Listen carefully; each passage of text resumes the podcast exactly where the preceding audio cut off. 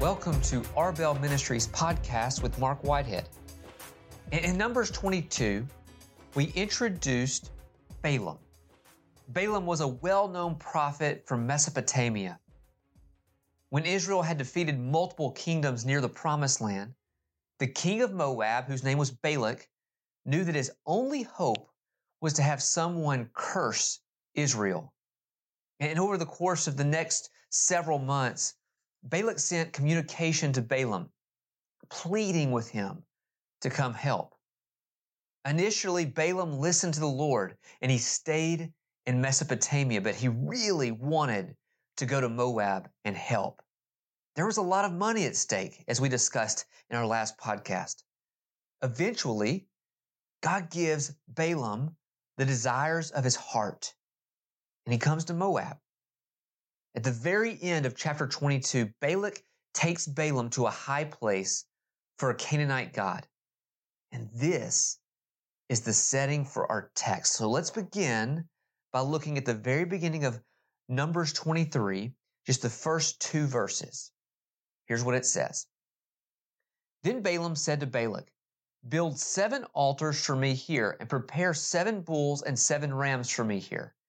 Balak did just as Balaam had spoken, and Balak and Balaam offered a bull and a ram on each altar. So Balaam instructs Balak to construct seven altars. Why seven?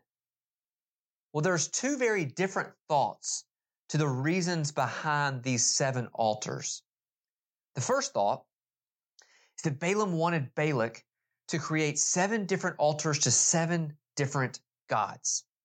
There's an ancient Mesopotamian text that talks about a story where people erected seven altars to the gods Ea, Shamash, and Marduk. So maybe that's what the, that was the reason behind these seven altars. In addition, they set seven censers of cypress and sacrificed seven sheep in that story from Mesopotamia. Balaam could have been simply trying to reach out to as many gods as he could for help in this situation. But is that consistent with what we discussed in our last podcast together in Numbers 22? See, remember, Balaam had already met God on his way to Moab. Maybe there's something else going on in this text.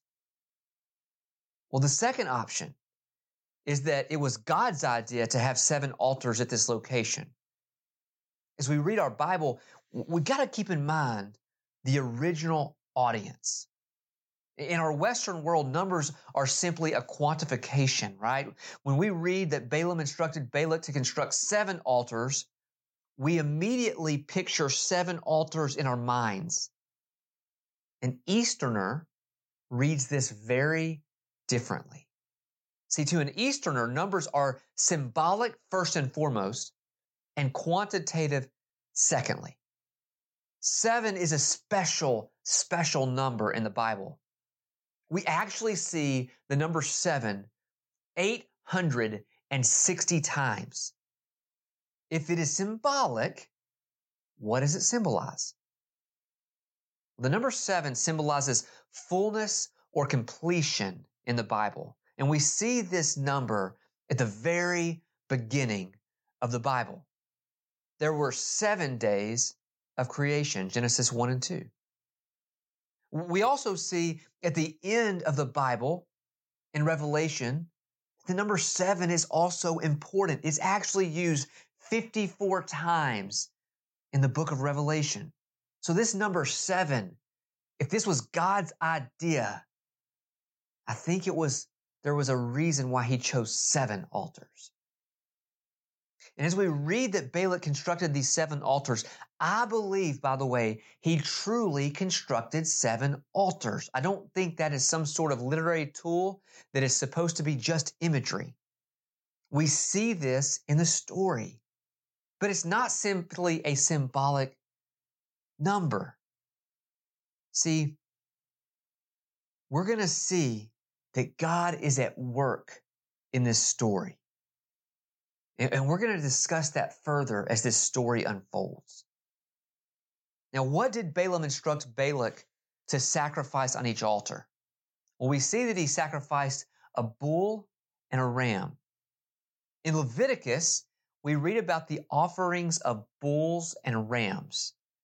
These two animals were offering for sin and guilt.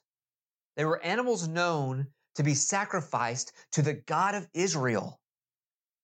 Again, visualize where these, t- these men were standing. They are at a high place dedicated to the Canaanite god Baal.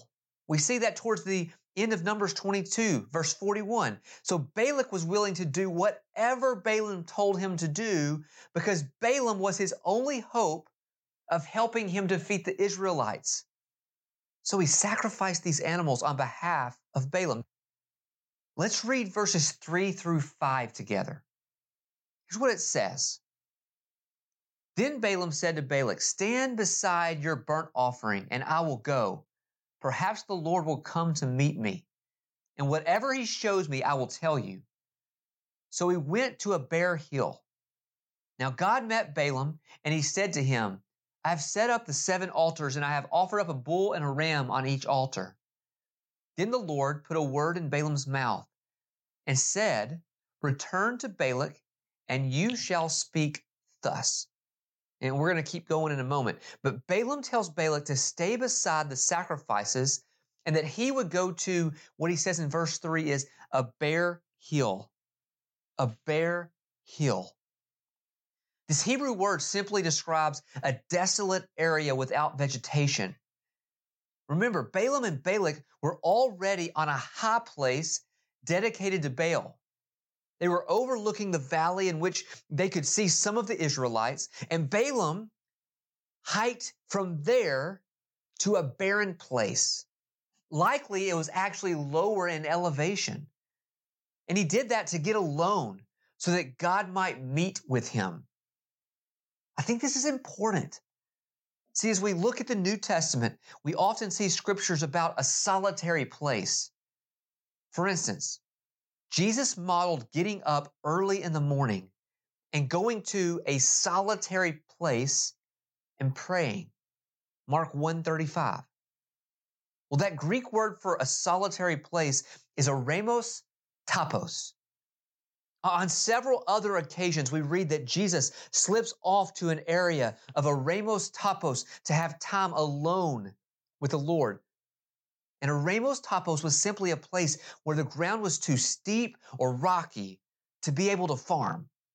So rabbis would often take their disciples to an eremos Topos to teach. Why? Well, a rabbi would want a solitary place that would be quiet so they wouldn't disturb the mm-hmm. farmland of the people. One of the most famous stories in the Bible takes place in an Eremos Topos. Mark 6:32. We read the story of the feeding of the 5000. Look at that text because it says specifically that Jesus and his disciples were at a solitary place. Look at Mark 6 32. Here's what it says They went away in the boat to a secluded place by themselves. They went to an Eremos topos by themselves. And then we get to the feeding of the 5,000. Balaam knew that God met people at solitary, quiet places. I don't know how he knew that but we see it all through Scripture. Jesus and his disciples also knew it. Let me ask you a question. Where is your Eremos topos? Where is the place that you can go to get away with the Lord? Do you have one? Do you have a, a quiet place that you spend time with the Lord every morning? Is it, see, it's easy to say, that we want to spend time with Him. Listen, know that He is willing. I picture Him excitedly waiting on His time with me every morning. And all I need is an Eremos Topos to meet with him. So where is your solitary place? If we're going to be like Jesus, we need to follow in the footsteps that he modeled in Mark 135. Let me ask you another question. As we continue this look at Balaam, does it surprise you at all that God continues to use Balaam? I mean, after all we talked about in Numbers 22, God continues to speak to him. Balaam's heart was bent towards wickedness and rebellion, yet he still encountered the presence of God in this story. The text says he put a word in Balaam's mouth in verse 5. This is the same phrase found in other texts. Deuteronomy 18, 18. I will raise up a prophet from among their countrymen like you, and I will put my words in his mouth, and he shall speak to them all that I command him. Jeremiah 1 9. Then the Lord stretched out his hand and touched my mouth. And the Lord said to me, Behold, I have put my words in your mouth. God put his words in the mouth of prophets. We see this with Ezekiel, Ezekiel 3. We see this with Moses in Numbers 12. We see this with Jeremiah in, number, in Jeremiah 1. And we see this with Balaam. Balaam becomes a prophet that God uses. Even with his many shortcomings, God still uses Balaam as his instrument. While that's an honor, understand that God also used a donkey to speak his words in Numbers 22. Balaam returns to Balak and, and the other leaders of Moab, and he begins to deliver the words of the Lord. And know that this is the first of several oracles from the Lord. As Balaam returns to the high place of Baal, I imagine the people were hopeful that Balaam would, would come ready to curse Israel. The message they received was far different than they expected. Let's look at verses 7 through 10 together. Here's what it says. He took up his discourse and said, From Aram, from, from Aram, Balak has brought me Moab's king from the mountains of the east. Come curse Jacob for me and come denounce Israel. How shall I curse whom God has not cursed? And how can I denounce whom the Lord has not denounced? As I see him from the top of the rocks and I look at him from the hills, behold, a people who dwells apart. And I will not be reckoned among the nations. Who can count the dust of Jacob or number the fourth part of Israel. Let me die the death of the upright, and let my end be like his. So we discussed last podcast, Balaam had apparently come from about 420 miles away. It had taken months to get Balaam to Moab. And Balaam says when he gets there, that it would be impossible to curse a people that God had not cursed. He was not a sorcerer as Balak thought. And as Balaam looked at the people from that high vantage point, he noticed a people, it says, that lived apart. Now, he's not talking about uh, apart from one another. They lived apart from other nations. They were different. They were distinctive. They were God's treasured possessions. Listen to Exodus 19 verses 5 and 6. Now then, if you will indeed obey my, vi- my voice and keep my covenant, then you shall be my own possession among all the peoples. For all the earth is mine, and you shall be to me a kingdom of priests and a holy nation. These are the words that you shall speak to the sons of Israel. Israel was God's segulah. That's that Hebrew word for that uh, own possession in that text. They were his treasured possession. And not only that, they were called to be a kingdom of priests and a holy nation. as we get to the New Testament, what are we called to be? Well, look at 1 Peter 2, verse 9 with me. 1 Peter 2 9. Here's what it says But you are a chosen people, a royal priesthood, a holy nation, God's special possession, that you may declare the praises of him who called you out of darkness into his wonderful light. Let me ask you this question. How are you doing being God's segula? How are you doing being his treasured possession? See, we have an enemy that wants us to forget how God sees us.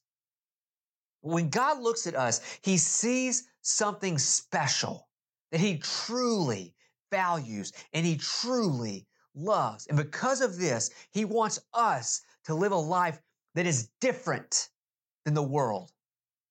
The world should look at us and see us as a royal priesthood and a holy nation. That cannot happen if we look exactly like them. That only happens if our lives are radically different. Are you being the holy priest that God has called you to be? Look with me at verses 11 and 12. Then Balak said to Balaam, What have you done to me? I took you to curse my enemies, but behold, you have actually blessed them. He replied, Must I not be careful to speak what the Lord puts in my mouth? Balak is furious. I brought you here to curse Israel, and you have blessed them instead. And Balaam reminds Balak of what he has said from the beginning. He would only speak the words from the Lord. Verses 13 to 24 are verses we're not going to read all of them, but, but, but we see that Balak does not give up. Maybe if Balaam is in a different location, maybe the result will be different. And he takes Balaam to the top of a mountain called Pisgah. And he builds seven altars for sacrifice there. And Balaam goes off and gets more words from the Lord. We see that in verse 16. And he goes back to Balak to tell him the second oracle from the Lord. Essentially, he tells Balak, God's not like man. If God says he's going to bless Israel, nothing will change his mind. The Lord is with Israel. He's the one that brought Israel out of Egypt. And there's nothing on earth that could change God's will and curse Israel after he had blessed them. Now, Balak is really in a bad spot at this point. He realizes that the tide has turned in a desperate situation he utters the words of verses 25 and 26. Here's what it says. Then Balak said to Balaam, Do not curse them at all, nor bless them at all. But Balak replied to Balak, Did I not tell you, whatever the Lord speaks, that I must do? Have you ever asked for something when you knew the answer beforehand? My junior year in high school, two of my friends went on a college tour at Vanderbilt. And they came back ecstatic. They, they loved the campus. They loved the school and they were sold. They were ready to enroll. And just hearing their story, I told my dad, I, I said, you know what? I think I might want to go to Vanderbilt. Now, this was years ago. I think the cost of tuition at that time was about $35,000 per year. And I'll never forget my dad's response. How about you go to the Uni- University of Tennessee? now, he said, I'll pay for that. That's where he went to school. And from that day forward, I knew where I was going to school. I should have known though before I asked the question about Vanderbilt what the answer would be. You ever been there where you should know the answer before you even ask the question? Well, in Numbers 23, Balak really wanted Balaam to curse God's people. And on multiple occasions, Balak asked Balaam to do just that. But Balak should have known the answer before he asked Balaam to curse the people God had chosen for himself. And I love that response by Balaam. He tells Balak that he must speak the words the Lord puts in his mouth and do what the Lord tells him to do. You know, the same is true for any follower of Christ. We are to speak the words that he gives us. You know, just as Balaam proclaims that he must speak the words of God, we got to speak God's words. In the original language, Balaam's response is in the imperfect tense. And that, that means it's a continuous thing. All the time, Balaam says, I have to speak God's words every second and every moment, not just yesterday, but any time I've got to speak his words. The same is true for us. Matthew 10, Jesus is preparing his disciples for the hard road that would follow. He was clear with his instructions for them. The Holy Spirit would give them the words to say, listen to this. But when they hand you over, do not worry about how or what you are to say, for it will be given you in that hour what you are to say. For it is not you who speak, but it is the Spirit of your Father who speaks in you. You know, Paul was also clear about this principle in 1 Corinthians. The words he spoke were not from the flesh. They're from the Holy Spirit, 1 Corinthians 2. Now we have received not the Spirit of the world, but the Spirit who is from God, so that we may know the things freely given to us by God, which things we also speak. Not in words taught by human wisdom, but in those taught by the Spirit, combining spiritual thoughts with spiritual words. So understand the Lord uses the Holy Spirit within us to speak His words, but we have to constantly, continuously yield to Him and allow Him to speak freely. The second part, not only are we to speak His words, but we are to do His will, just like Balaam. Balaam proclaims that he must do what God tells him to do. We've got to obey the Lord completely. Again, in the original language, this Hebrew word is written in the imperfect tense, meaning Balaam is saying, I have to continuously obey God. Same is true for us. We have to always obey his will. Listen to Hebrews 13. Now the God of peace who brought, uh, brought up from the dead the great shepherd of the sheep through the blood of the eternal covenant, even Jesus our Lord, equip you in every good thing to do his will, working in us that which is pleasing in his sight through Jesus Christ, to whom be the glory forever and ever. Amen. See, the Lord equips us to do his will. He wants everything we do to be pleasing in his sight. And that only happens if we're continuously connected to him and we're listening for his guidance. You know, I knew the answer before I asked my dad about attending Vanderbilt. Balak should have known the answer before asking Balaam to curse God's people. But there's another answer that I should know before asking the question. What should my life be about as a follower of Christ? Listen, I am to speak his words and do his will. My life is to be completely about him. And if it's not, then I cannot call myself a follower of Christ. How are you doing being a follower of Christ? Are you being sensitive to the Holy Spirit? Are you speaking the words He gives you each and every moment?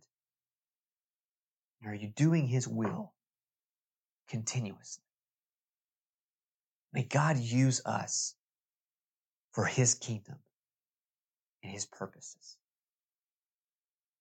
Thank you so much for listening. If you're enjoying this podcast, please reach out to me. Let me know how God's using it in your life. You can reach me on Twitter at Arbel Ministries or at, or at my email account, arbelministries at gmail.com. Also, if you're enjoying this podcast, please rate it for us. Share it with others. Help us get the word out so that God can be glorified. Thank you so much. We'll see you next time.